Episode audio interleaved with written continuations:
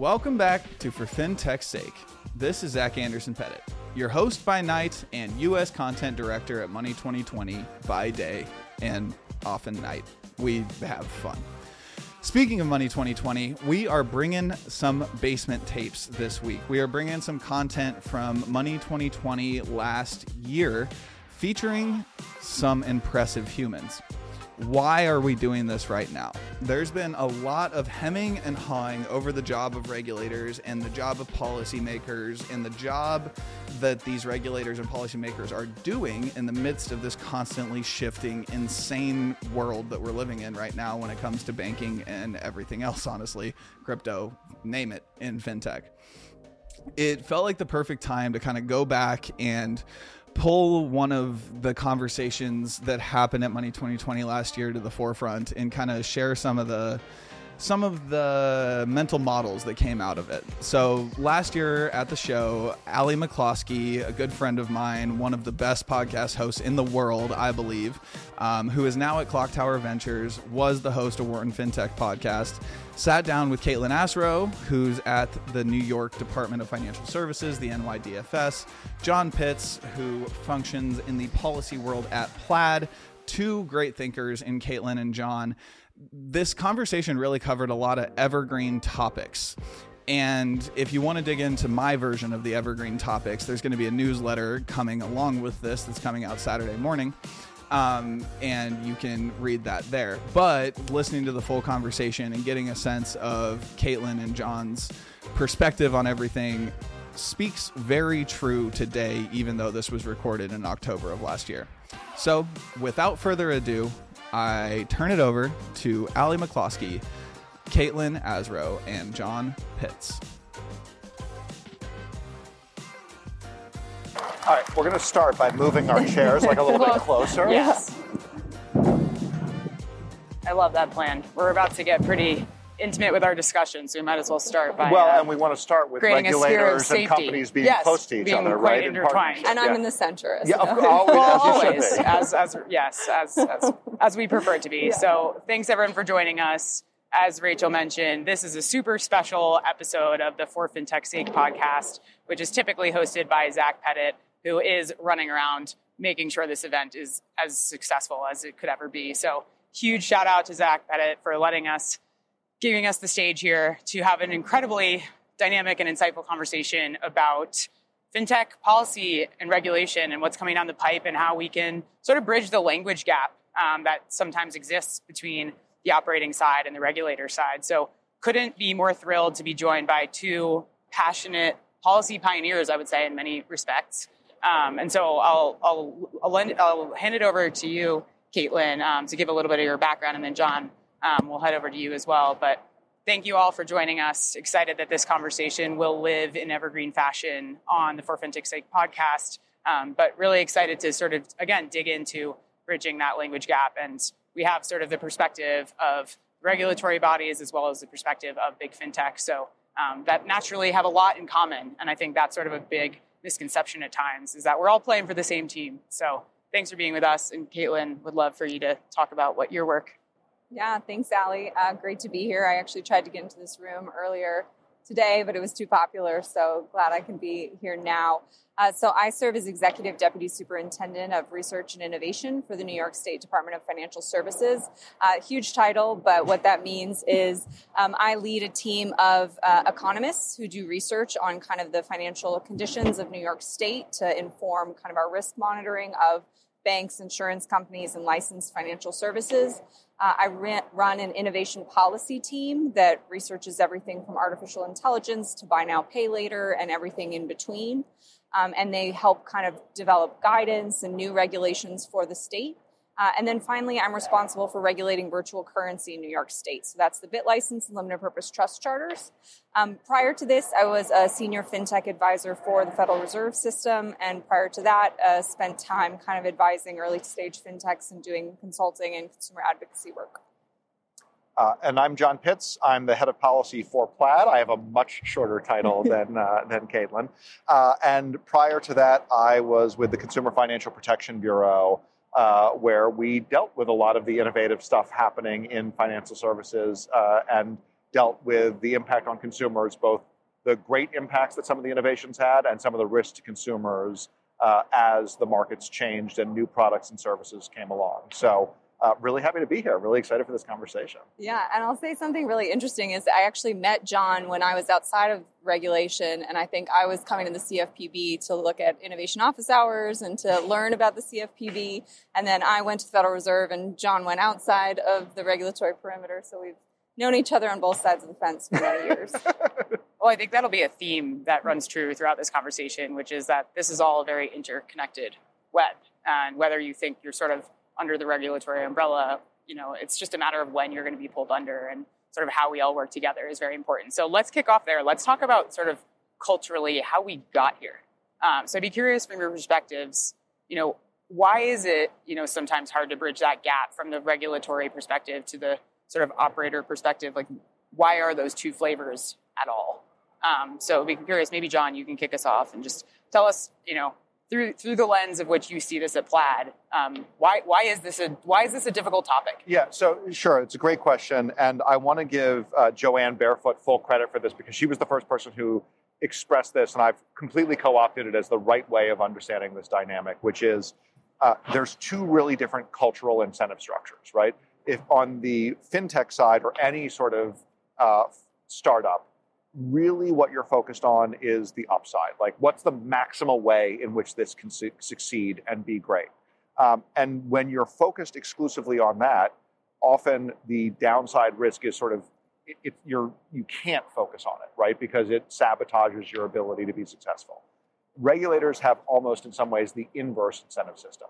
No one has ever gotten a bonus at a regulator for like the success of a regulated entity under their jurisdiction that I know of. I could be wrong. That there might be something I don't know about. Um, but their number one mandate is to ensure that nothing goes wrong. And so what you have a, is a culture of everything goes right, intersecting with what if something goes wrong. And that means you, if you're not careful and paying attention, can be speaking completely different languages to each other about the same thing and that can create a cultural conflict that makes it impossible to actually understand each other's point of view and meaningfully engage, even if you have the same objective at the end of the day. I don't know, Kaitlin, have you seen that also in terms of the dynamic with uh, startups versus regulators and how they engage with each other?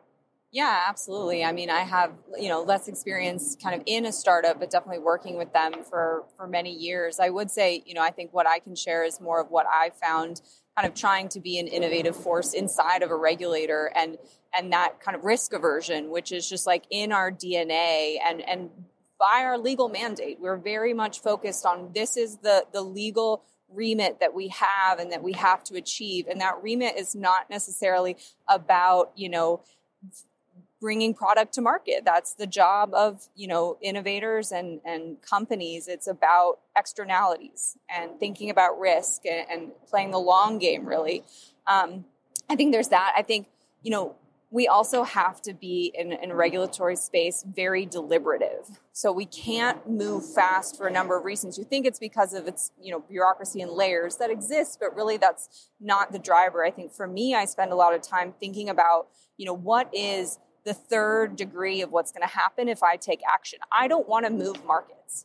I don't want to pick winners and losers. Instead, I want the market to do that, but I want to focus on externalities. And so if I have, you know, looked at a vendor, I can't put that vendor on a pedestal and that will change the market for that vendor. I can't pick business models that are going to win or lose. And so we play things out over and over again, probably too far down the road, but it means we take a long time. Yeah, I think that's really helpful context. I'm I'm curious, you know, I think folks understand this cultural issue, but I'd be curious from both of your perspectives, what inning are we in in solving it? So if you were to give a letter grade to sort of the overall ecosystem or talk about places where you think we can really start to, you know, shift that mind share and get closer, you know, how far away are we? Uh, that's a hard one. I mean, I, I, would say at least we're playing the game. like, I think that's a win. We're in it together. I think we've seen now, you know, all almost all regulators have an innovation arm. We have office hours. We're, we're engaging. We've seen action. You know, we can still argue how fast or slow that is. Um, but I think it's going to always be an evolving process. Like I would say, from my perspective, I was looking this up the other day Like DFS, you know, the original New York State Department of Banking was started, I think, in 1851. So I have a long way to go to push innovation inside of such a legacy organization. I, am basically building a startup inside one of the oldest institutions in the United States. Um, and so, you know, the patience on both sides, right? Patience for the innovators to come to us and patience for us to keep evolving. So I'm going to go a little harder than that even and say we shouldn't close that gap right? Not not all the way, because the different incentives actually do add value to each other. The check and balance. The, the check and balance, yeah. right? Because you need to have that sort of upside view in order to drive innovation in the market, and you need to have that risk aversion view in order to protect people. And at the end of the day, what we're really talking about here is both sides are trying to serve the consumer, right? That's who we actually care about is that consumer. We care about them having better products, cheaper products, products that work better for them, and also product where they are not going to get harmed using that product. And I do not think that that's a monoculture thing to choose and to, to go after. So you actually want a little bit of that beneficial friction between the two worldviews in order to get to that right outcome. Because anyone who thinks that they are right 100% of the time should not be in the business of building financial products for consumers. Um, I think the challenge then becomes how do you make sure that with those two cultures, they're effectively communicating with each other. Right. And across that gap, what I often see is the default thing, which I think people like Kaitlin have really done a lot to break down, is this assumption of, oh well, they just don't understand us, right? And so let me let me you know be critical of my side here first, and then uh, then Kaitlin, if you want, you can be critical of the government side. The number of times where I hear people who are uh, in fintech with an innovative uh, product say, the government doesn't understand what we're doing. As if that's the government's fault. It, it is not. If, if, if the government does not understand Plaid, that is my fault, 100% my fault. It is my job to transparently explain what we are doing to the regulators to make sure they deeply understand it. And I think on the other side, it is the regulators' responsibility to be able to do that same outreach and say, it is our responsibility to explain our mandate and our regulations to entities, even if they are new and even if we don't fully understand what they do. And that empathetic attitude of communication of it's my responsibility to explain this to someone who has a different culture is the actual key. And I think we actually are getting pretty far along in, in getting that bridge culture in place. Yeah, I would agree 100%. I mean that that that you know really healthy balance of the two sides of, of kind of the going fast and positive uh, focus and then the the risk aversion um, i would say that you know I, I think I, I agree totally assume positive intent i think that you know what i'm focused on with my team right now is you know when you meet with your companies that, that you're regulating, right, and they don't understand you and there's friction there because you're saying the same thing, literally, they're, they're saying the same thing and they're using different words for it. And then my team comes back and they're like, they're not responsive, right? They're not responding to it. I'm like, wait, wait, wait. Like, they're not not responding to you. They are saying something. What are they saying? And so I think it's our responsibility to listen as regulator and, you know, appreciate John, you know, being that communicator on the side of tech. And I think it's important. Um, but I do, agree that like i think a lot when i meet with companies about how i'm, I'm probably providing a really different perspective than their investors uh, or folks who are telling them to move really really fast or, or to kind of focus on different revenues. Um, you know we're kind of very focused on the consumer very focused on that long-term view uh, and hopefully that helps a more resilient kind of uh, company to develop out of it. There's so much to unpack there. I'm not sure which direction we should start with. So i guess let's start with the the more positive fluffy side, if you will, and maybe you guys can do a little compliment trading off of you know what are some best practices you're seeing, um, Kaitlin, on the fintech side, and then John on the regulator side to again sort of speak in in the right language and, and sort of bridge that gap. So I'd be curious, like what are you seeing in the ecosystem? What do you want to see more of? Um, what have you sort of learned in your seats, given you both spent quite a long time in, in sort of this industry? So what can we? What have you learned from each other, um, and what do you want to see more of? Yeah, so I'll, I'll do a, a plain, a shameless plug for for John in that you know I, have had you know really having people in John's role that that kind of can speak and, and can be that API or that conduit uh, between the two functions uh, has been very helpful. Obviously, it's not you know necessary all the time, but it, it is really helpful to kind of have you know regulatory affairs, a, a communications side. Um, I will just say from from the development side, you know, I have seen just a lot of need for some of we call it blocking and tackling. Uh, you know, just committees, governance programs, policies and procedures that you use. Um, that I know that sounds very trite, uh, but it's something that's very basic in banking and that we've really seen a lot on the fintech side and the virtual currency side, from my perspective, just need growth. Uh, you know, that I expect you to have an audit committee uh, and I expect you to have a cyber policy. Sorry, just before we get to you, John, I'd love to just drill into that even a little bit more, Kaitlin. What does it have to be folks that have worked at the CFPB that have now gone to fintechs? Like, what is the profile that you need um, or that you want to see on the fintech side? And you gave a few things of, you know, want to see that you have a cyber policy, but what's sort of the ideal org structure or who are you typically facing off with? What's sort of the profile? What do you need? What are you looking for? Yeah, so I'll give the, the typical regulator answer to that and say it's not my job to define that, right? I think it's about, you know, really how does that fit within your company? I think what I can ask for right, is a communicator in your company. I can ask for governance systems, policies, and procedures, but I think what the regulator is always going to do, which I know is very frustrating, is going to turn it back to the company and say exactly what does that look like for your business model, for your culture, and for your market. Very helpful. Yeah. Yeah, and so facing now government and, and, giving a compliment to government, which are there's a lot that you can give because the last ten years have been, I would say, a fairly incredible shift in how government has thought about innovation. Um, largely driven by the consumer, right? Consumers have shifted in this direction, and government is following them very, very quickly. I think faster than government has in the past. And one of the most important ones has been agencies introducing an Office of Innovation. They're, they have different names in different places, but I think that has been a fairly ubiquitous thing. One thing Kaitlin has done that I think advances that concept beyond what I've seen other places doing is uh, not having that Office of Innovation be a dead end. Because in some places, that is sort of what it became. It became like this safe bubble where any company could come talk to the regulator, and the conversation never left that bubble. Well, that's not actually that useful if the people who are really engaging on the policy issues or the legal issues aren't inside that bubble. And so, one of the things that Kaitlin and DFS have done is, at least from my perspective, broken that silo very effectively so that when you talk with the innovation folks, you also know that it's getting down to the line examiners and the senior policy folks, and it's not just a dead end cul de sac in engaging with the regulator. And the tricky balance to strike is sometimes if you're going in for your first meeting with a regulator, meeting with someone who might be like bringing an enforcement action against you can be very scary and very intimidating and can cause you to make what I think is the wrong strategic choice, which is I'm just not going to engage. I'll wait until they come and reach out to me. Right? That's a mistake.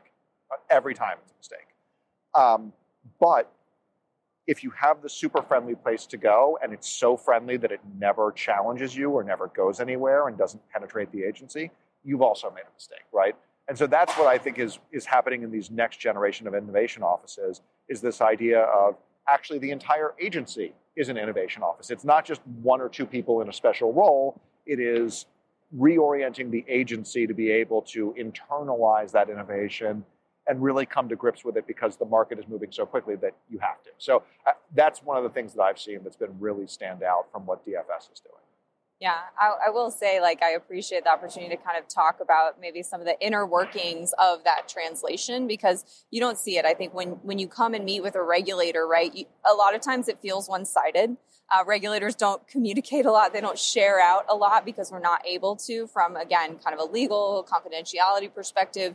Um, but we're taking it in. And then I'm in the background basically saying, how do I get this to my research team? How do I get this to my supervision team? How do I get this to my policy team, to my executive team so that they truly understand it? And I will say it's, it's challenging. My line examiners and the ones that I worked with from the Federal Reserve to New York State, um, you know, they're so focused on the here and now, right? They're in an exam, they're deep into it. And so I have to come to them and I have to say, look, let's focus on something that might happen in 10 years. Might happen in two, but it could happen in 10. And we really want you to pay attention. And so, you know, I'm doing that work. I'm trying to do that work for you as you come in and talk to us. So I think that's just that keep communicating, keep giving me, you know, ways that I can push and, and make the change inside Yeah, that's that's super helpful. I mean, you'll you'll notice that the vantage point of my questions is trying to get really at the tactical sort of like what can we arm you know our listeners with as they go back to their organizations which span you know fintechs big techs regulatory bodies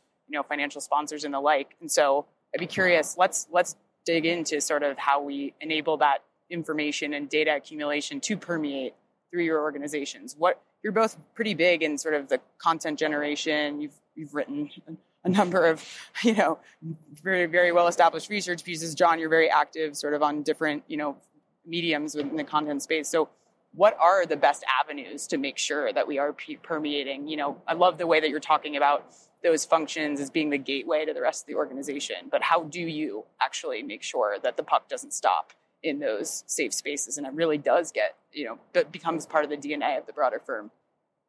Uh, so I guess I'm happy to start on that one. Um, a few things. So, one, and we can talk about this a little bit later because I think this is a, a, good area. Understand that you will one day be in the regulatory perimeter, right? And and decide that at the beginning, because a lot of companies say, "Oh, I'm not regulated right now," and even if they go meet with the regulator, they don't internalize that this is a meeting not for today; it is a meeting for ten years from now when they are your regulator and when the regulation evolves around your business, because it's going to happen. Two, um, don't go in asking for permission. Kaitlin touched on this a little bit before. Like the number of meetings I've seen back when I was at CFPB where someone would come in and say, like, here's a lawyer from a letter from our lawyers, right? We'd like to meet with you about this letter from our lawyers that says what we are doing is legal. Do you agree? No regulator is going to answer that question ever in the history of the world. Um, or if they are going to answer that question, it's going to be after like an extensive no action letter process that's going to cost you a lot of money, and it's going to be a public answer that everyone gets to see. So, assume you're going to be regulated. Don't ask for permission, but then to permeate things, you've got to come in with real market information that's valuable to the regulator, and that's not just like the glossy, easy stuff. It is let them know the things that you are seeing in the market that are like real challenges and real things to wrestle with. Because ultimately, to some degree, at least the way I think about it, part of my value to the regulator is I have information that they don't have. And if I am unwilling to share that information, I am not valuable in that relationship. If I am willing to share information about what I'm seeing in terms of consumer behavior, market dynamics, new product development, and share it credibly and honestly, then I am giving them something that's useful because it helps them be better at their jobs. And that's what really gets this, at least from my experience, permeated into the agency is, oh, we didn't know this before. Like this is something that everyone needs to know because this is we need to know this to do our job. Um, and the thing that really helps with that is the fourth point, which is repetition. If you think you are going into one meeting with like Kaitlin's team and you're like, well, done, check that box, like we've innovated, cool, we're good. Like that's not the reality. And this goes back to the first point. You will be regulated one day. Play the long game. You are there as a repeat customer of that agency. Have that in your mind and go back again and again and again, always with something that is useful, and that's usually going to be information. And as long as it is honest, you are going to start getting that traction. Yeah, I'll I'll start with maybe one piece of advice for um, you know innovators, and then a switch to maybe any uh, on the regulatory community in terms of change inside. But I will say, you know, I think to John's point, um, you know, come with a different type of pitch or a different type of deck than you would for your investors.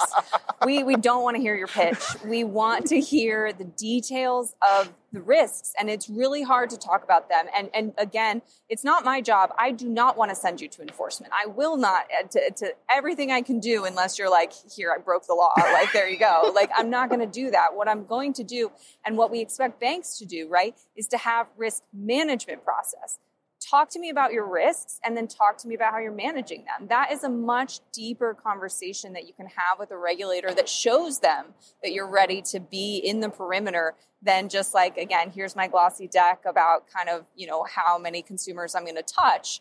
Um, so I just think, you know, shift that and, and don't be scared of, of the, the messiness that I'm sure is in your business because it's in all business. Um, for the regulators, uh, or for anybody in that community who wants to kind of, I mean, right, do change management inside and innovate inside of these company or inside of these agencies. I mean, you need buy-in from the top.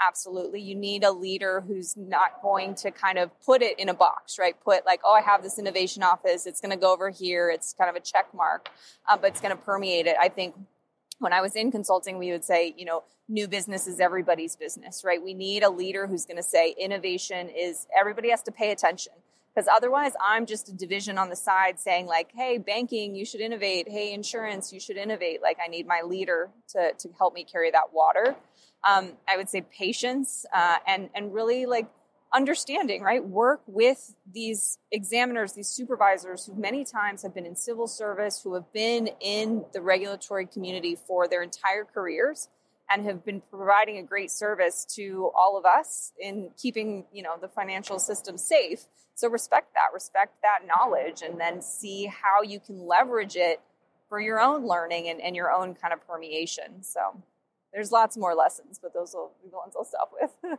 I'm I'm curious if there's anything to drill into as it relates to New York State specifically, which is seen as an innovator, um, you know, by far and wide, you know, above some of the rest of, you know, at least the nation. So, anything to learn from how New York is sort of being on the cutting edge of regulation that other states should sort of pay attention to?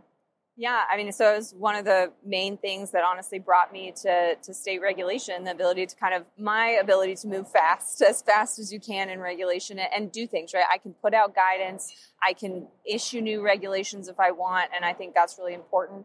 Um, so, you know, for New York State, I think we were forward leaning and really first mover on the BitLicense. So, comprehensive virtual currency regulation that's not money transmission. Um, we also have our trust charter that's you know has that fiduciary element and kind of money um, money touching fiat touching element of it. Um, and so I think you know what we're doing and what the superintendent is committed to is having as much transparency as possible. Um, and putting out guidance. And, and, I think that's where we can move pretty quickly.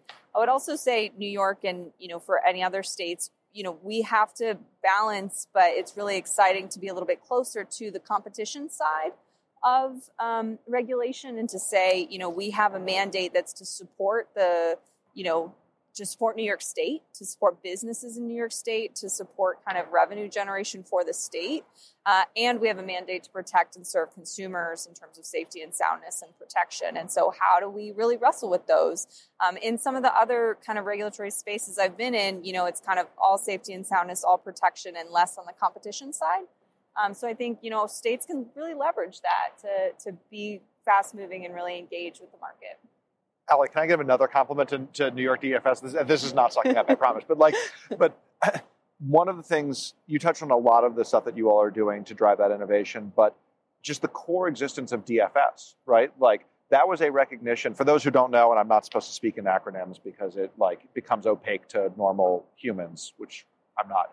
Um, but like it used to be the New York Financial Services Regulator and the insurance regulator. And after the financial crisis, there was a recognition that like hey, insurance and financial services have blended so much that having them as two different categories doesn't make sense. Let's combine the regulator. And as we start getting into more innovative things like cryptocurrencies, like the average, so as someone who sits in DC, I am watching the fight between the Commodities Future Trading Commission and the Securities and Exchange Commission about like who's the crypto regulator. The average consumer does not have any awareness of that fight and does not know what it means for them to be CFTC or SEC regulated. And so one of the things that I think is really great about what DFS has done is said like, hey, listen, if it's money and the consumer's money, like we're going to cover that. And that is not rigid, it is flexible and it has allowed you to do things like the crypto license and say like, okay, as new things evolve, we're not going to treat them as completely new and needing a new regulator and off in a silo somewhere off to the side.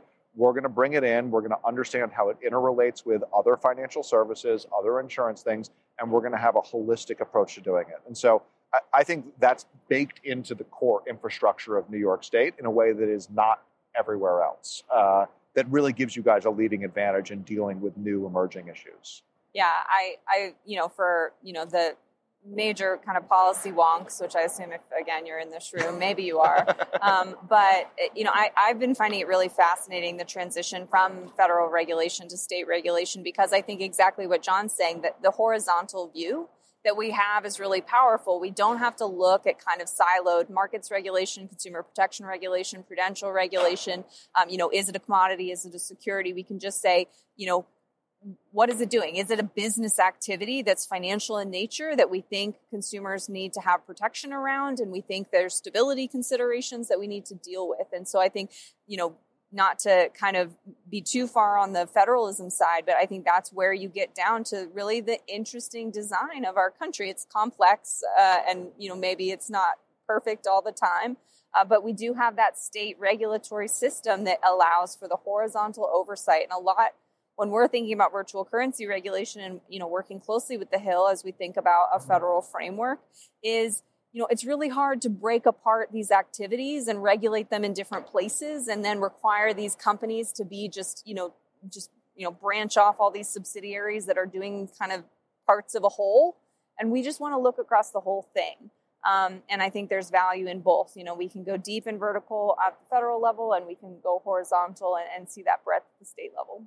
It sounds very first principles to have yeah. that flexibility and really to to the point of both of your perspectives is just the consumer is supposed to win. And so anything that, you know, relates to them is really in your remit, which is really cool. I want to pivot and, and talk about Plaid's own sort of, you know, genesis and then and then progression as it relates to policy work. So be curious, John, just give us a flavor of sort of your day to day, how this has progressed over time. You know, obviously Plaid, you know, when you joined was a very different size company than it is now. So talk to us about sort of that progression and what that means in terms of how you are, are working with regulatory bodies? Uh, yeah, so great question. And I want to give full credit to Zach and William, who the co founders of Plaid, who uh, hired me at the time. I've actually been with Plaid four years. There were like 150 people at the company when I started, which is, I think, relatively early for a policy person to start at a fintech.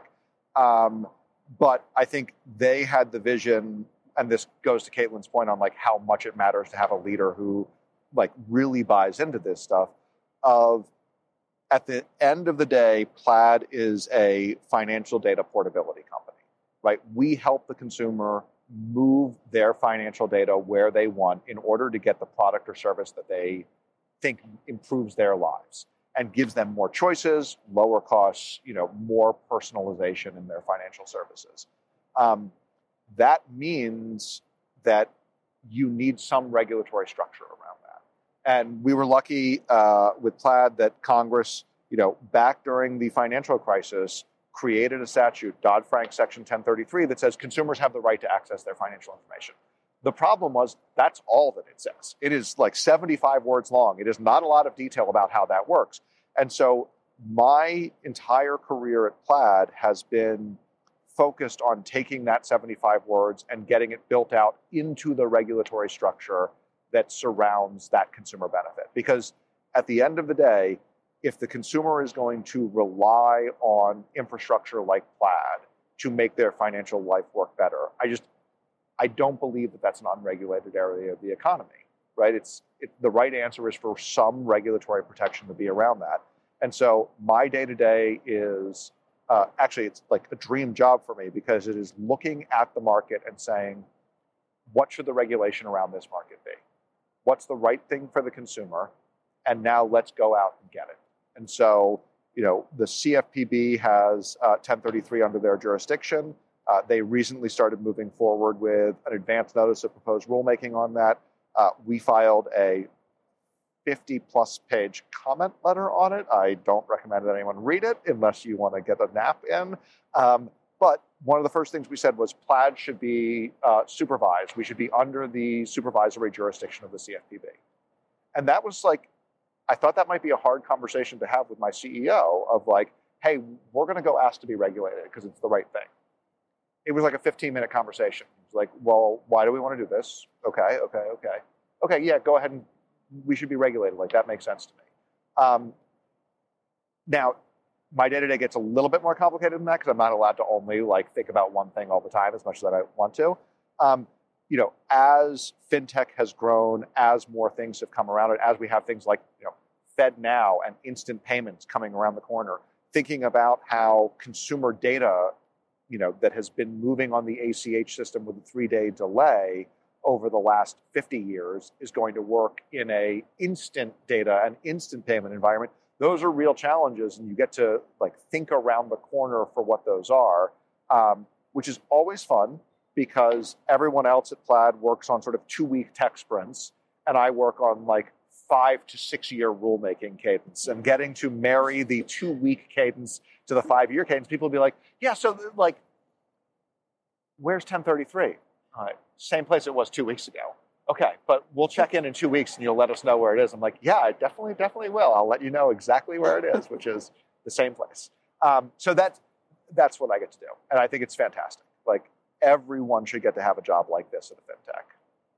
It's so interesting because we're talking about just such different spans of how long term and, and of, of, a thinker you can be. And that's really hard because everyone has sort of their short term priority set, but wants to be sort of innovative and forward looking, but it's hard to sort of build out that muscle. And so I'd be curious, you know, John, you were saying that Plaid was very early to adopt a head of policy. When do you, when, or I'll ask you first, John, but also Kaitlin, definitely weigh in.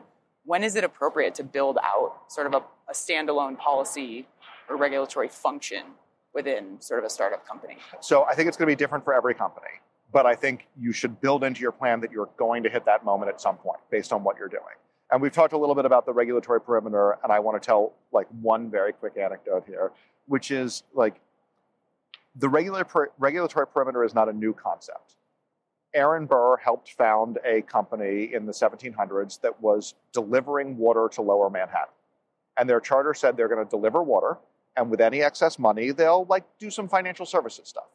They never actually delivered any water or built any water pipes. They only did financial services.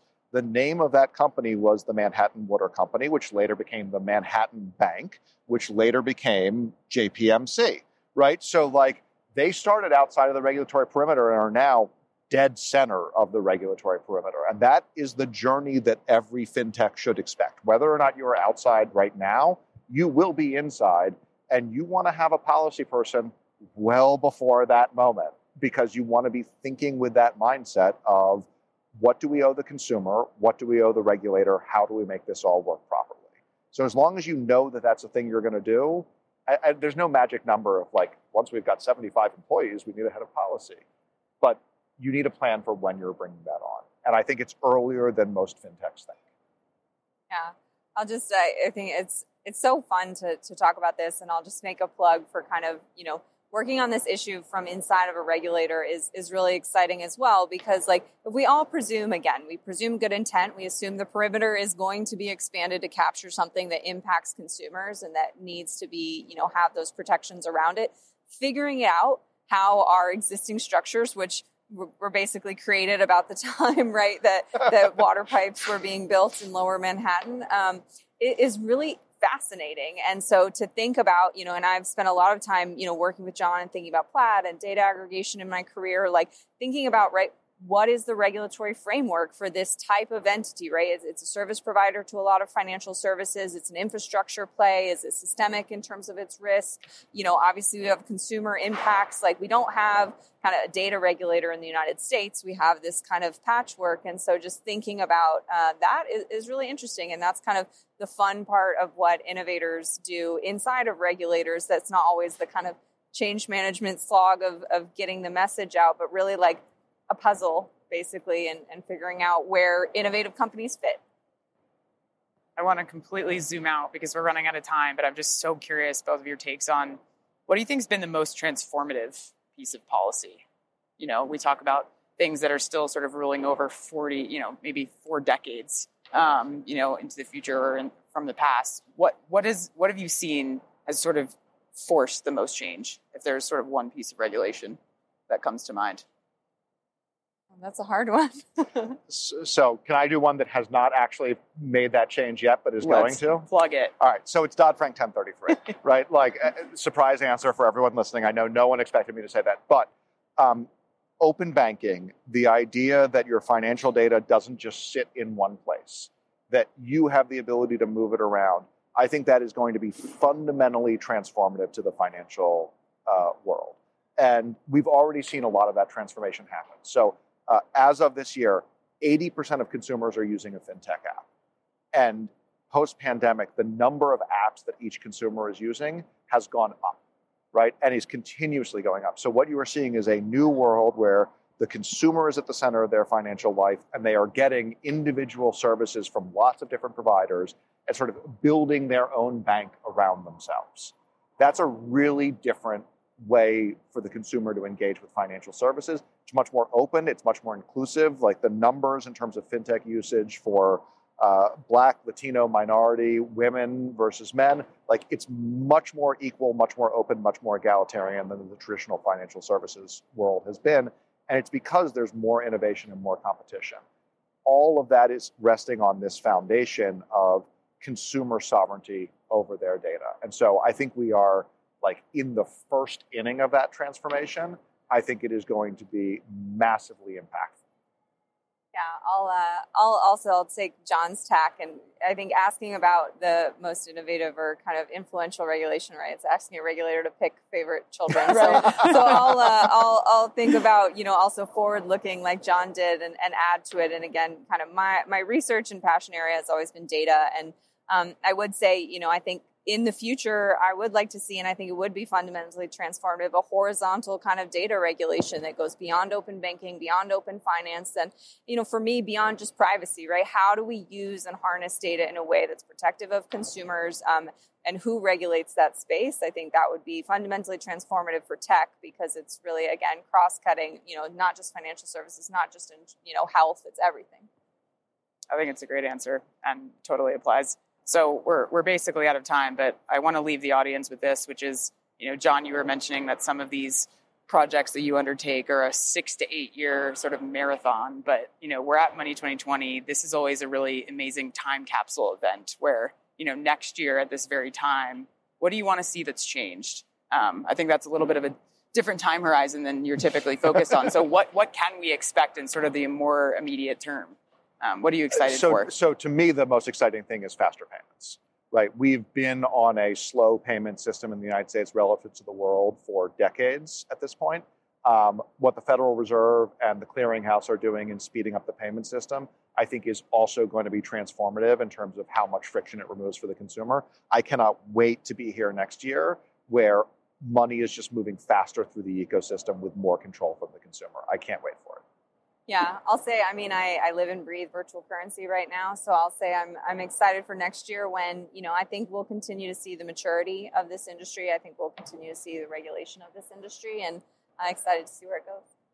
Well, I'm excited to just keep following the content that you both put out because I think it's crucial to sort of again permeating this this information throughout the rest of the ecosystem. So thank you both for being here with us um, and providing your unique perspectives, which I think we can all come away with knowing or much more closely, you know, linked um, than some folks might might believe. So thank you both for providing your perspectives. Thanks again to Zach for hosting this time, and uh, thanks everyone for being in the room today. Thank you.